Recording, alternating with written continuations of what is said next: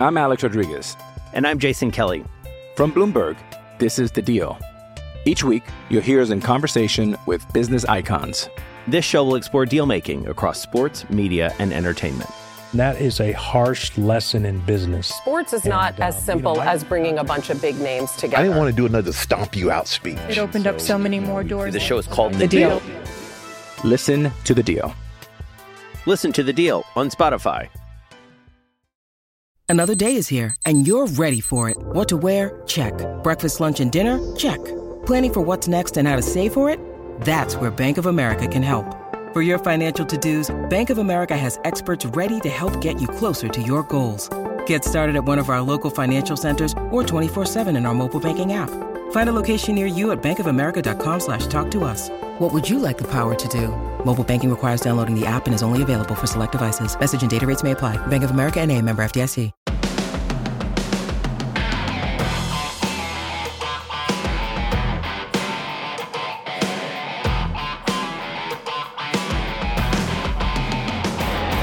Ladies and gentlemen, welcome to this week's edition of the Young Bucks podcast, your Pittsburgh Pirates prospects podcast of choice. He's Corey Geiger. I'm Jared Bergar. Corey, another week, another IL stint for last year's top pick, Henry Davis. It's the same wrist, it's the same injury. What is going on? Yeah, I wish we knew. Um, we don't. And but I would say this: I, I am concerned.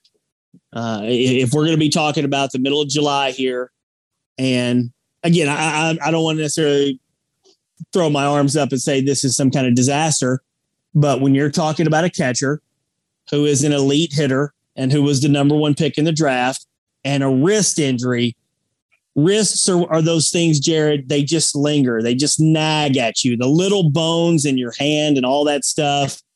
So we thought that he had it taken care of the first time when he missed three weeks. Now he's back on the IL. Again, I don't want to. I don't want fans to sit there sit there and think that we're jumping off bridges here with concern for Henry Davis. But I, I I don't think this is a real good scenario that he's back on the injured list for a second time. The issue I think here with Davis isn't that he's hurt, it's that he's hurt again. And it's the original injury never healed properly. Correct. And, and when you think about that, when you because he was hurt in Greensboro, that carried over to his, his initial stint in Altoona, and now we're back at this again. If he does it, if he goes on the IL in Greensboro and just gets healthy and then gets the promotion down the line, I don't think this is an issue. But again, it's the wrist. It- you're using it every play, and especially as a catcher, you're involved in every play. But it's not as though he's playing every day in Altoona, or at least he wasn't leading up to this. Uh, good, bad, or indifferent. The way that they've deployed the catcher position uh, and- deployed Davis really this year, he hasn't ever played every day for for Altoona. So I mean, eh, you know, issue- Jared, can I stop you right there? Look, before we get back, does that bo- does that part bother you? Because that bothers me. I, Well, it I'll be serious. I'll be serious. I'm talking about just in, in general, just a healthy catcher. I mean, you gotta this. We just baby these guys so much, and yeah, you're right. Very rarely does Henry play back to back days. At least, at least at catcher, it seems. So I, I don't. I, first of all, I don't. I don't like that component. I'm not saying you got to play him seven days a week, but I think part of minor. I think part of prep, preparing in the minor leagues is to play games. You're talking about there. There, all this stuff was written about the soft skills and getting to know all the pitchers and their tendencies and repertoires and all. that. Well, how about catching games? How, how about catching games and becoming a better defensive catcher? Which I think we all realize is probably Henry's the one thing he's got to work on the most.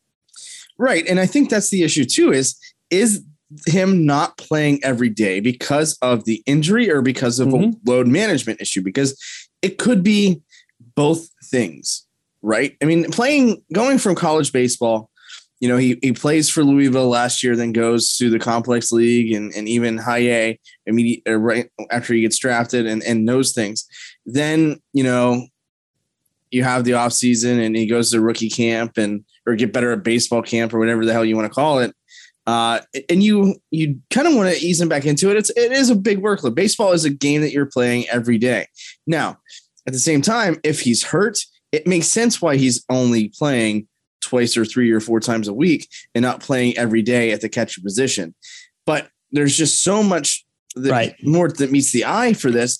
And I think that's really you have to get under it's like a, it's like an onion. You have to get under the layers here because there's so much that it could be. And this is not a knock against Davis by any means. It just sucks because he's the number one guy and he's the the future of the franchise right now at catcher. And it, it kind of puts the guys in Greensboro in a purgatory too, because those guys want to get called up, but they can't because if they if when if and when Davis comes back, they're gonna get sent back down. And that's not a situation the Pirates have really dealt with since this um since this regime took over. Well, we're talking about this season is three months old, and Henry's caught 27 games this season. Now he's been injured a couple times, but he's caught 27 games this season. Now, some of this, what folks, what we're talking about is in generalities, because neither Jared nor I know exactly what's wrong with Henry's wrist. Jared brought up a good point. We don't know if he is playing less behind the plate to protect the wrist, which very well could be the case.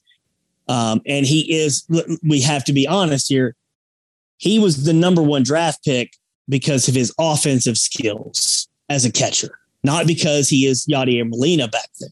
Okay. Maybe he can become a great defensive catcher, but he is an elite offensive hit, offensive catcher.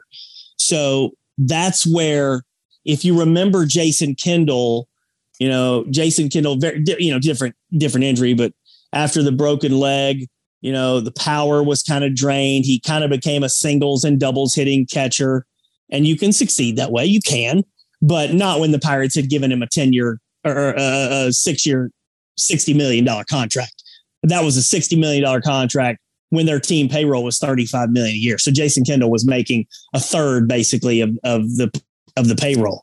Why am I mentioning that? Well, because when you have a really good offensive catcher and they have physical ailments and they've still got to go behind the plate and catch, it it takes a toll. Not that Jason Kendall was ever going to be an elite, you know, power hitter, but they think Henry Davis can be that. So if you're taking a toll with a wrist injury as a 22 year old and you're out for a second time, again, this I don't I don't think it is uh, until we hear something definitive from the Pirates one way or another. I don't think that it, it is exaggerating to say there there should at least be a little bit of concern. Right. And I think that's the thing too. Like you to, the best way for a prospect to help you is on the field. And it's not just, you know, Davis, you know, Nick Gonzalez has had injury issues this year. Obviously, you know, he's on the IL right now with his heel injury and out for a significant amount of time. And when you have two of your top prospects, and you can say what you want about Gonzalez's production this year um, and how he's looked at the plate, because there have been times where he's seemed overmatched. Um, but you know, you have you have to be on the field right? You can't, and, and Quinn Priester too. You know, it took a while for him to get going this season. And this this Altoona team was supposed to be electric. It's supposed to be so fun to watch. And you know, they have their moments. Don't get me wrong, but at the same time, it hasn't been all sunshine and rainbows for the curve this year. And what this does is it delays the timeline. Okay, all Pirates fans out there are like, okay, well, they're going to be terrible this year in 2022, but they got Oneil Cruz up, and maybe they'll be a lot better next year. And then 2024, all these guys will be up, and all the Cherington trade will know how it's worked out. 2024, they can compete, maybe win a World Series in 2025. You know, like that old Astros thing where Sports Illustrated predicted the Astros would win the world. You know, Pirates fans are they're in their minds. They're trying to think, okay, well, how long can we get all these guys up? So this delays the timeline. It delays the timeline for Nick Gonzalez. Hopefully, it won't delay the timeline for Henry Davis. But if he has to miss many more weeks, or God forbid, have to go on the 60 day DL, um, well, then this would be pretty much a lost year. Okay. Uh, if he if he can only play catch 27 games, 30 games, that's not really what you want. And so that's got to be the frustrating part for for Pirates fans because we do have a lot of these young guys, but if they're having to miss time, it just delays the entire plan. Right. And I mean, obviously, you want them to be at their best, right? You want you want to see what they've got so that you can see what they need to work on development wise. But you can you can develop off the field, but again, game reps matter and everything like that matters. and when you when you're not able to, to go out and compete, you know, it sucks and it's grueling and it's a mental test. But now, you know, gotta gotta see it on the field. And and Davis has shown flashes of that. I thought he was starting to hit the ball pretty well, and, and Gonzalez was starting to play a little bit better uh, towards the time where he got hurt. But again, you know, you just got to see them on the field. Well, we've been able to see, folks. Uh, there, there is a lot of reason to be excited about Henry Davis's bat. We've seen it, just so everybody is clear on that. Last While thing I want to hurt too. yeah, right. Last thing I want to add on this is just the element of uh, baseball compared to other sports. Henry Davis was the number one overall pick in the draft last year. Do you know how little of a news blip it was that he went on the injured list this time, Jared, the, the, uh, this past week? You, do you know how little ripple effect it, it really had in the media for a number one pick? If this were the number one overall draft pick in, in the NBA or the NFL, this would be a massive national story. There'd be a headline on Sports Center or on ESPN. It would there would be hundreds or thousands of mentions on Twitter. When Henry Davis went to the IL, the Altoona Curve sent out a press release that he went. John Dreker put it out. I put it out. Some of the other people who cover the Pirates put it out. That's it. That's really that's really all there was. I mean, just think about that dynamic of how obscure even a number one overall draft pick, how obscure you are when you're in the minor leagues. Right. And that's the crazy thing, Corey. I mean, it's not like the NFL or the NBA where your top pick is an immediate impact player. These guys are drafted and then they go to the complex league, then they go to low A, then high A, then double A, then triple A and, and somewhere in between is is the Arizona Fall League or maybe the Dominican Winter League, and and then even then they still have to to get to AAA, and it's unlike anything other. And I think that's what what makes baseball so special, but it also makes it you know unique in that in the fact that they got to go perform at multiple levels before they even get to the pinnacle of the sport. Yeah, it's pretty wild. Hopefully Henry will be okay. Hopefully this is not something that lingers um, boy, a hand, a hand doesn't necessarily bode well, or wrist, fingers, those kinds of things uh, for a, for a power hitter. But uh, hey, hopefully, hopefully everything works out and we do get to see him back on the field here before too long. And hopefully the Pirates give us some kind of update on this here in the next week or so. Right. But Corey, uh, listen, this is getting depressing. So let's talk about things and players that have already reached the major leagues, but were highly touted prospects when we come back here on the Young Bucks podcast and the DK Pittsburgh Sports Podcasting Network.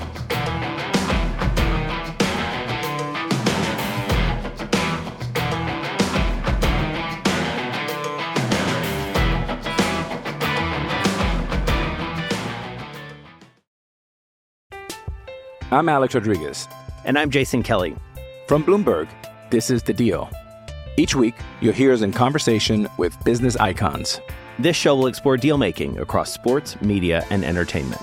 That is a harsh lesson in business. Sports is and, not as uh, simple you know, as bringing a bunch of big names together. I didn't want to do another stomp you out speech. It opened so, up so many more doors. The show is called The, the deal. deal. Listen to the deal. Listen to the deal on Spotify.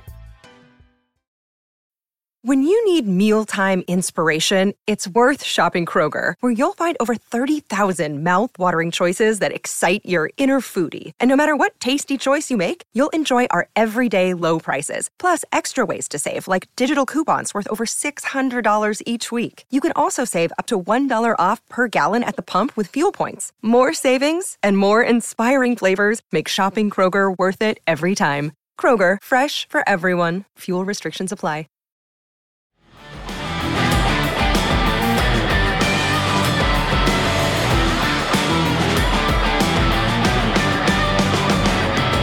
Welcome back to the Young Bucks podcast, the DK Pittsburgh Sports Podcast Network. Corey and I have been able to see years and years of prospects, well, actually every year since its inception, the curve, um, go through the minor league system here in, in Altoona. And we thought it would be fun to talk about our favorite or, or our top prospects on this prospect podcast. So I'm going to give the floor to Corey. Corey is uh, the longest tenured beat writer uh, in the minor leagues. And he's seen every year of Altoona Curve baseball as a as a beat writer, right? Is that correct, Corey? That is, and we thought we would have some fun with this. We're we're going to name our favorite prospect that we've seen. All right, so we're, not, we're not talking about the best prospect here. We're not talking about an Andrew McCutchen kind of player or anything. We're talking about our favorite guy. For whatever reason, uh, we just enjoyed the guy, his story. And I appreciate Jared letting me go first. My favorite prospect, Pirates prospect, in my time covering the Altoona curve is the man, Josh hmm. Harrison. The that ode may, to his walk-up song. That's right. That may be a surprise to some people coming from somebody in Altoona, where Adam Hyzdu is still the king and the emperor here, uh, and always will be. Brad Eldred was the greatest double A slugger ever, but Josh Harrison, to me, epitomized what minor league baseball should be about, Jared. We just spent our first segment talking about Henry Davis. Henry Davis was the number one overall pick. He will get every opportunity in the world to, to succeed.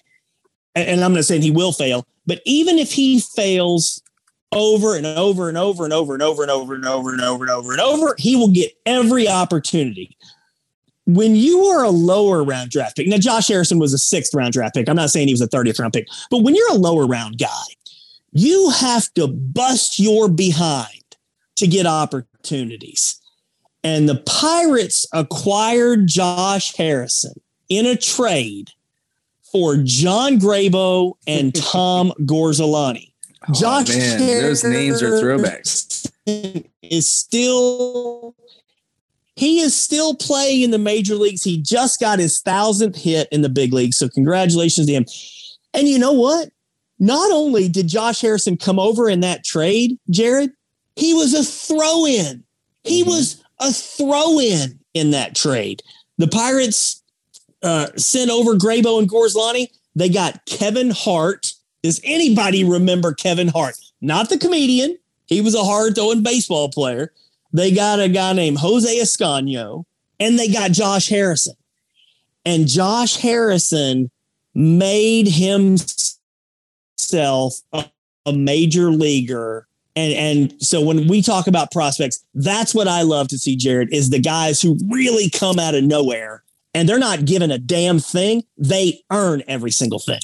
Right. And I think that's the coolest thing about prospects, right? Because we talked about this uh, when Bligh Madris went up and when Camp mm-hmm. View went up, the grinders get their due. And I think that's so important because that they're not going to be the bonus babies, right? They're not going to be highly touted. They're going to do their work and get the job done. A guy that reminded me of that was Jordan Luplow from a couple years ago. Mm-hmm. Came in, came over in a trade, or no, no, no, no. I'm sorry. He came, got was here, got traded, uh, and you know he was a guy that you know had rocket fast hands. He's still in the league as well. And you know, for me, my my favorite prospect to watch was Tyler Glasnow. And the reason why is because number one, I think he was one of the best, if not the best, minor league pitcher of all time. He was lights out at nearly every level. Of course, when things got to Pittsburgh, things went haywire, and that happens. That's why being a baseball prospect is a crapshoot because you can go out and pick a top ten pick like Tony Sanchez or Reese McGuire and those guys don't live up to that hype, right? Or they're not as good as what you think you are because, you know, in basketball, you know, you know who's going to be the stud. In football, you know this guy, if given the right opportunities, is going to be good. The only position really is quarterback that you just have no idea. And a lot of that's dictated by the team that they're drafted to. But for Glasnow, I remember coming back, you know, I, um, I, it, in 2015, he was called up to the curve and when he made his day or he made his debut, I was um, I spent the summer coaching a travel baseball team uh, in Louisiana. And when I got home from Louisiana, I the first thing I did was get tickets to see Tyler Glasnow pitch at, at then it was Blair County Ballpark. Now it's P&G Field. And when I went there, I sat right behind home plate, which is where I always, if I'm not in the press box, I always like to see um, right behind home plate because I want to see the game unfold in front of me and just seeing what it was like to be behind there. And he just threw gas and he was filthy. And that, you know, obviously he didn't live up to it in Pittsburgh, but then things clicked when he went elsewhere. And I think that's the unique aspect of football, of baseball because it, it, sometimes it's not, you know, it's not the the the flower that's the problem. It's the environment in which it's supposed to be growing. Jared, let me ask problem. this. I know we're years removed from this now, and we can relive the, the the, the trade many times over. But what what is your baseball take? We're going to spend a few minutes on this, folks, because Jared mentioned Glasnow. What is your baseball take, as best as you can, on why it did not work out for for Glasnow in the with the with the Pirates? He's a power pitcher trying to pitch to contact, and that just does not work. Mm-hmm. Um, and that, and that's so you're saying, reason why Chris Archer didn't work in Pittsburgh either. He's so a power pitcher. Their philosophy, their they tried to mold their philosophy into a guy that they should have just let him be what he was. Yes, 100. percent You let Tyler Glasnow be who Tyler Glasnow is. Mm-hmm. Now, do I think that they should have given up Austin Meadows and Shane Baz? No. Um, and I think if they let Chris Archer be Chris Archer, things would have been a lot different for Chris Archer. I thought that was a great pickup for him, uh, for them uh, at the time because Glasnow at that point needed a change of scenery. But when you, you know, you look at kind of the some of those deals that they made back then, um, in hindsight, right, with the benefit of hindsight here, and you look at AJ Burnett. AJ Burnett was good because he was no longer a power pitcher anymore, so he had to pitch to contact. And while he showed flashes of being able to blow it past people, that fit his style. You know, you had Clint Barmes, Clint Barmes up the middle, and that was great for them because that's great defense. Uh, you you want that to happen. Neil Walker, uh, it, I mean, oh God, Pedro Alvarez at first and third base. Woof, woof. Um, but but you when you have that, you know, you have that the, the outfield of the future or the the dream outfield or however you want to trademark that. Um, but when you're Tyler Glasnow and you're a power guy and, and you need to and and you can blow up past people, you got to let them do it. And I, I don't, don't think Ray Searage and company did a great job of that with guys like Glasnow, guys like Gerrit Cole. Don't get me wrong; they were okay in Pittsburgh. Cole was good in Pittsburgh. He, you know, started the um the wild card game, but again, you have to let pitchers be pitchers. You can't all just fit a square peg into a round hole, or you get situations like Glasnow and Chris Archer in this instance. Well, here's here's we're we're we're recording this just a few hours after Mitch Keller's strong game in, in Miami on Monday. They've given Mitch Keller every opportunity.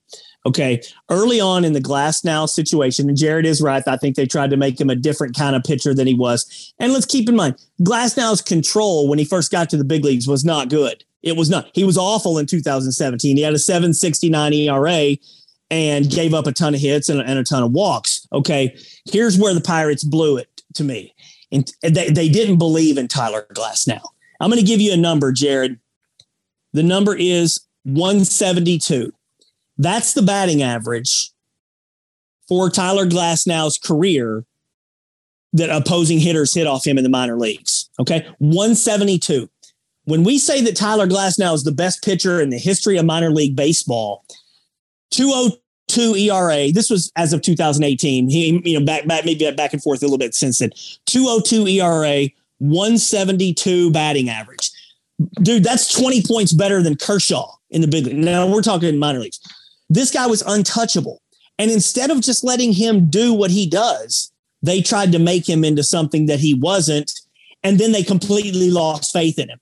They lost faith in him. They shipped him to the bullpen in 2018. I know a lot of this is revisionist stuff. And they never even gave, before the trade in 18, they never even gave him another shot to be a starting pitcher. When we talk about how ridiculously stupid what the Pirates did was, you had the best pitcher in the history of minor league baseball. You relegated him to the bullpen for 34 relief appearances in 2018, and he had a 434 ERA. He wasn't terrible in 2018. He wasn't great. He was making strides, fewer hits and innings pitched, 72 strikeouts in 56 innings pitched. Listen to these numbers, folks. He was making strides. Why not give him another shot to be a starter before just sending him away? That's where the Pirates blew it. They absolutely, and I know maybe people felt like Glasnow had every, he was 24 freaking years old. And again, in 2018, 56 innings, 46 hits allowed. That's with the Pirates. 56 innings, 72 strikeouts with the Pirates. people forget he was turning it around. And instead of giving him that opportunity, again, I know Pirates fans may not want to relive this stuff four years later, but it is something that has always bothered me. Yeah, right. And and you want guys to get their due, and you know, it, and and he performed well when he finally got confidence. I think that's the issue too. Is you have to, you know, there's so much that is based on relationships and belief and confidence. And one of the one of my favorite TV shows of all time is Ted Lasso, and his big quote is "believe," and you know, and, and that and that mantra is you have to believe not only in yourself but in your players, and if you don't and if they don't have that confidence and if you don't have that confidence in them it's not it's not going to cultivate success. And you know look at guys like charlie morton. Charlie morton had cy young-esque stuff and it just did not work out the way it should have in pittsburgh. It's not saying that he didn't perform well because he did a great job in pittsburgh. Then he goes to a greener pasture and, and gets even better. And you know it, it's just one of those things where it, it sometimes you know it, it's not the plant it's the environment. And you have to change the environment to get the plant to where it needs to go and where it needs to bloom. And yeah. that's the that's the one thing you know that they don't have in hockey or you know or the nba or the nfl you know who's good and you know who's not a bust. Like that very rarely happens. Um, and I'm not that it very rarely happens, but you know, and you know what to expect. In baseball, man, you just don't know you just have no idea what's going to happen because look at the Pirates draft history. You know, the guys that they took, like Tony Sanchez, I mentioned him earlier, Reese McGuire, right? You know, Reese McGuire's made more news off the field than anything, and not in a good way. So sometimes those top prospects don't always pan out, and a lot of them are those top prospects because of where they were drafted, not that they were the top prospects. It's that they were drafted at seven, eight, four, or one. So when you look at Henry Davis and you have that top pick moniker, you got to live up to it. And in baseball, that's tough to live up to each and every day. Yeah, there's no doubt. And sorry to go down memory lane there with Tyler Glasnow with all that stuff, but it is fascinating. And so Jared's pick for his favorite prospect was Glasnow. Mine was Josh Harrison. We've seen a lot of other good guys come through here, really good dudes. Jim Negrych comes to mind, John Schwind, maybe some names that won't mean anything to Pirates fans, but if you follow the minor leagues or in Double A, you know some uh, some guys that were great to deal with here. Brock Holt, did go on and have a lot of success. We we've had a lot of good players, a lot of good dudes come through Altoona, Jared. Um, but at the end of the day, it is very, very, very difficult to make it in baseball. And uh, and we've we've seen a lot of these guys that we thought were going to be something, just you know, not not live up to any of the expectations. Right, but so far I think we're exceeding expectations. So let's take it to our third and final segment of the Young Bucks podcast, the DK Pittsburgh Sports Podcasting Network.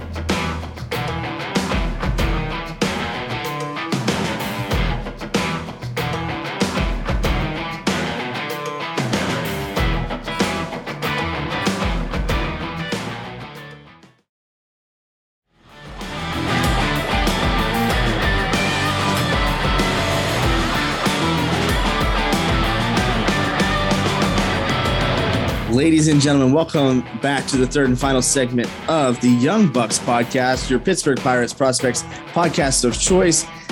Corey, we made it this far. We talked about highly touted guys, but let's talk about some of the under the radar guys over the course of the time uh, here in Altoona or even elsewhere in the system that went on to have better careers than we ever expected them to um, after even after their performances in Altoona.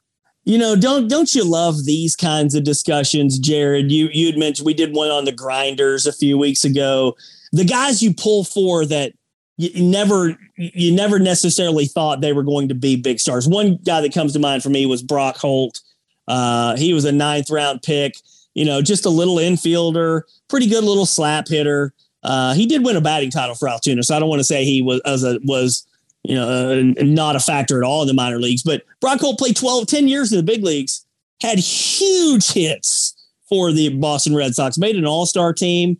Anytime the kind of under underrated, under the radar prospects thing comes up, I like to mention Brock. I already talked about Josh Harrison. a little bit earlier on. And one guy that kind of comes up to mind for me as well as Chad Kuhl.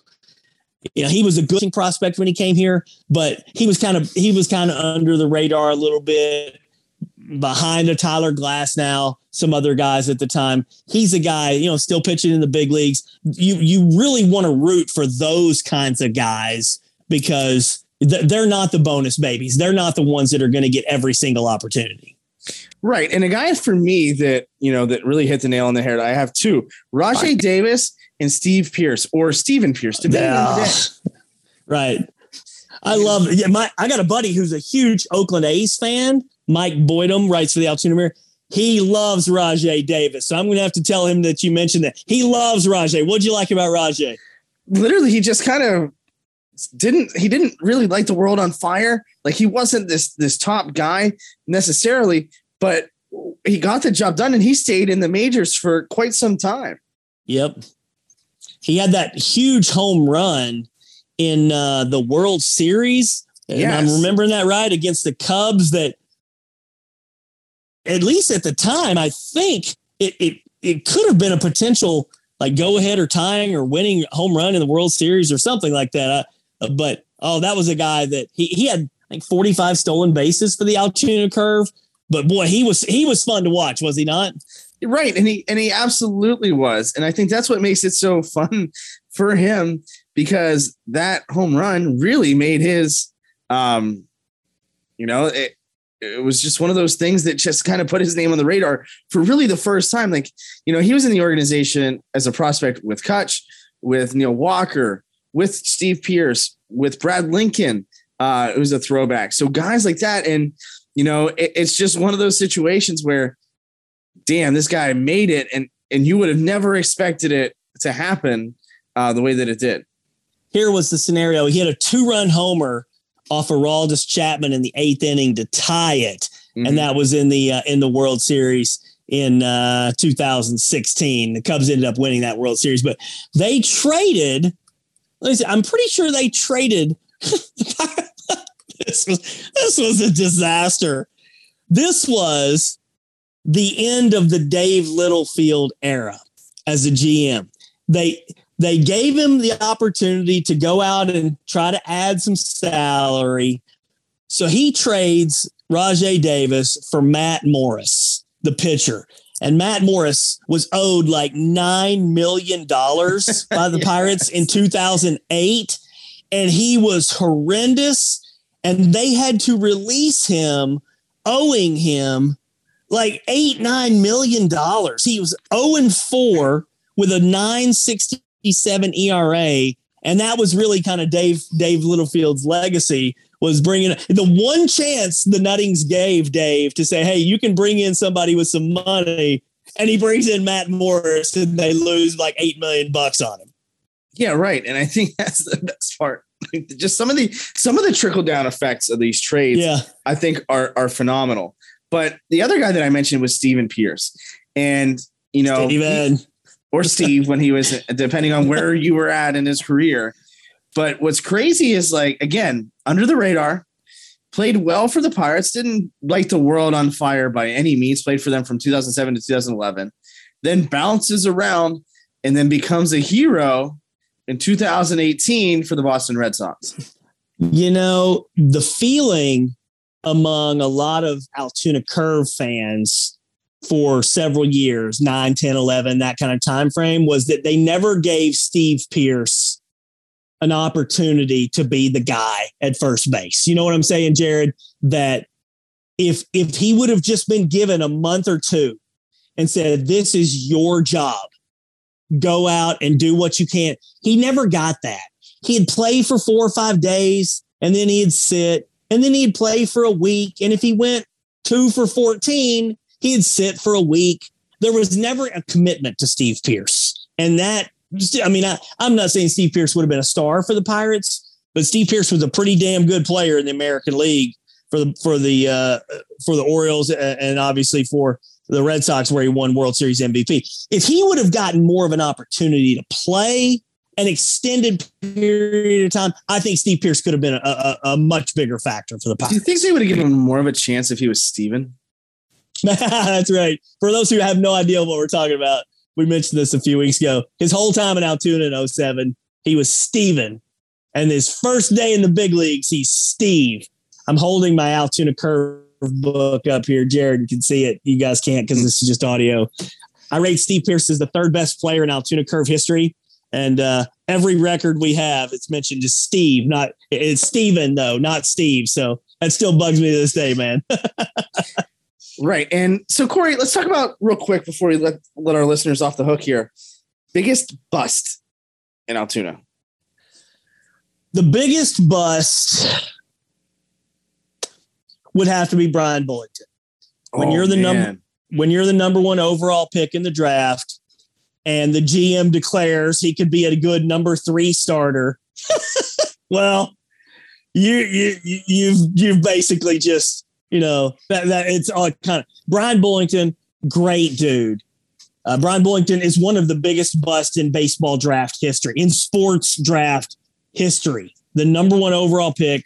I'm pulling up. His, I believe he made three or four appearances in the big leagues. I'm gonna I'm gonna see that here real quickly.